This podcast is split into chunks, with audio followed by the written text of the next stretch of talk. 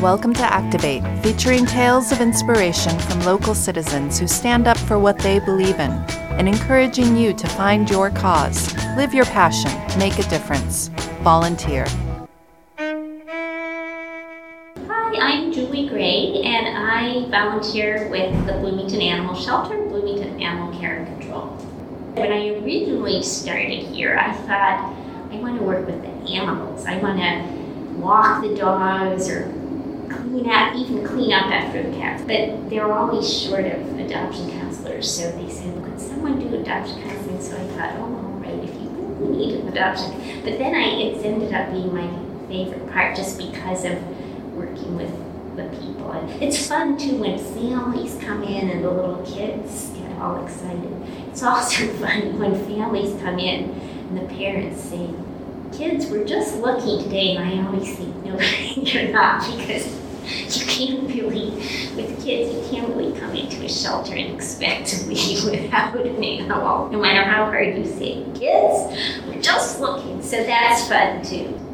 I love animals, but what I was surprised to discover in the course of being a volunteer here is that I love matching animals with people. I love talking to people about what they want in an animal. That's what you realize is that you don't want to talk someone into an animal because that's not going to work.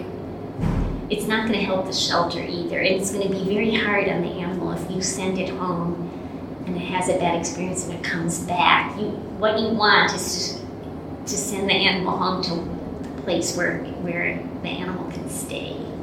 And um, I'm constantly amazed at how much love people have to give for animals and conversely how much love the animals have to give back. I am inspired every time I come here by the love that the staff has for the dogs and the cats. I've lived in other parts of the country and the Bloomington Animal Shelter is especially good about giving volunteers a lot of responsibility. I mean, it helps them with the workload. It's good for everyone in that I don't work here all the time, so I come in fresh and idealistic.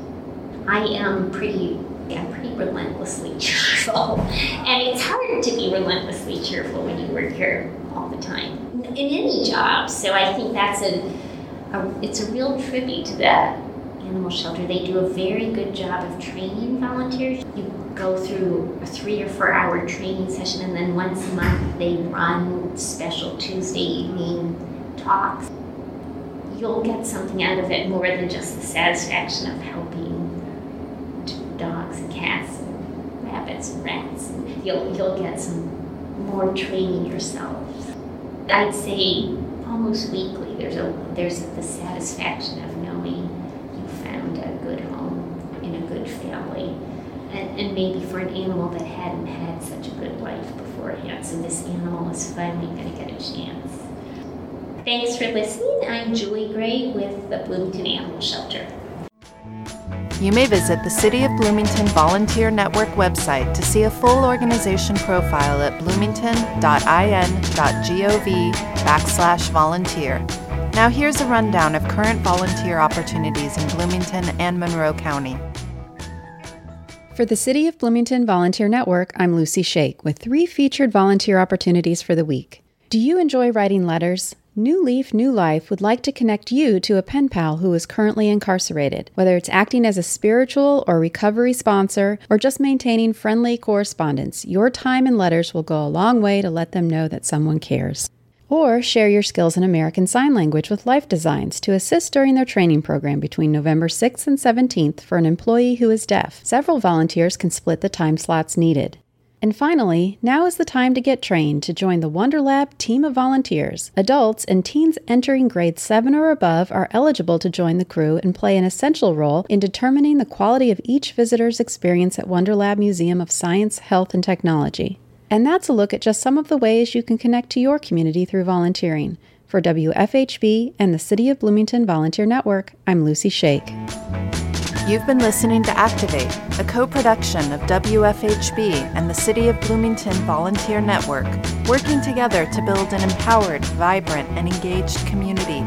You may visit bloomington.in.gov slash volunteer to find and sign up for local volunteer opportunities. All episodes of Activate are available online at wfhb.org slash news slash activate. For Bloomington Community Radio, I'm Jennifer Brooks.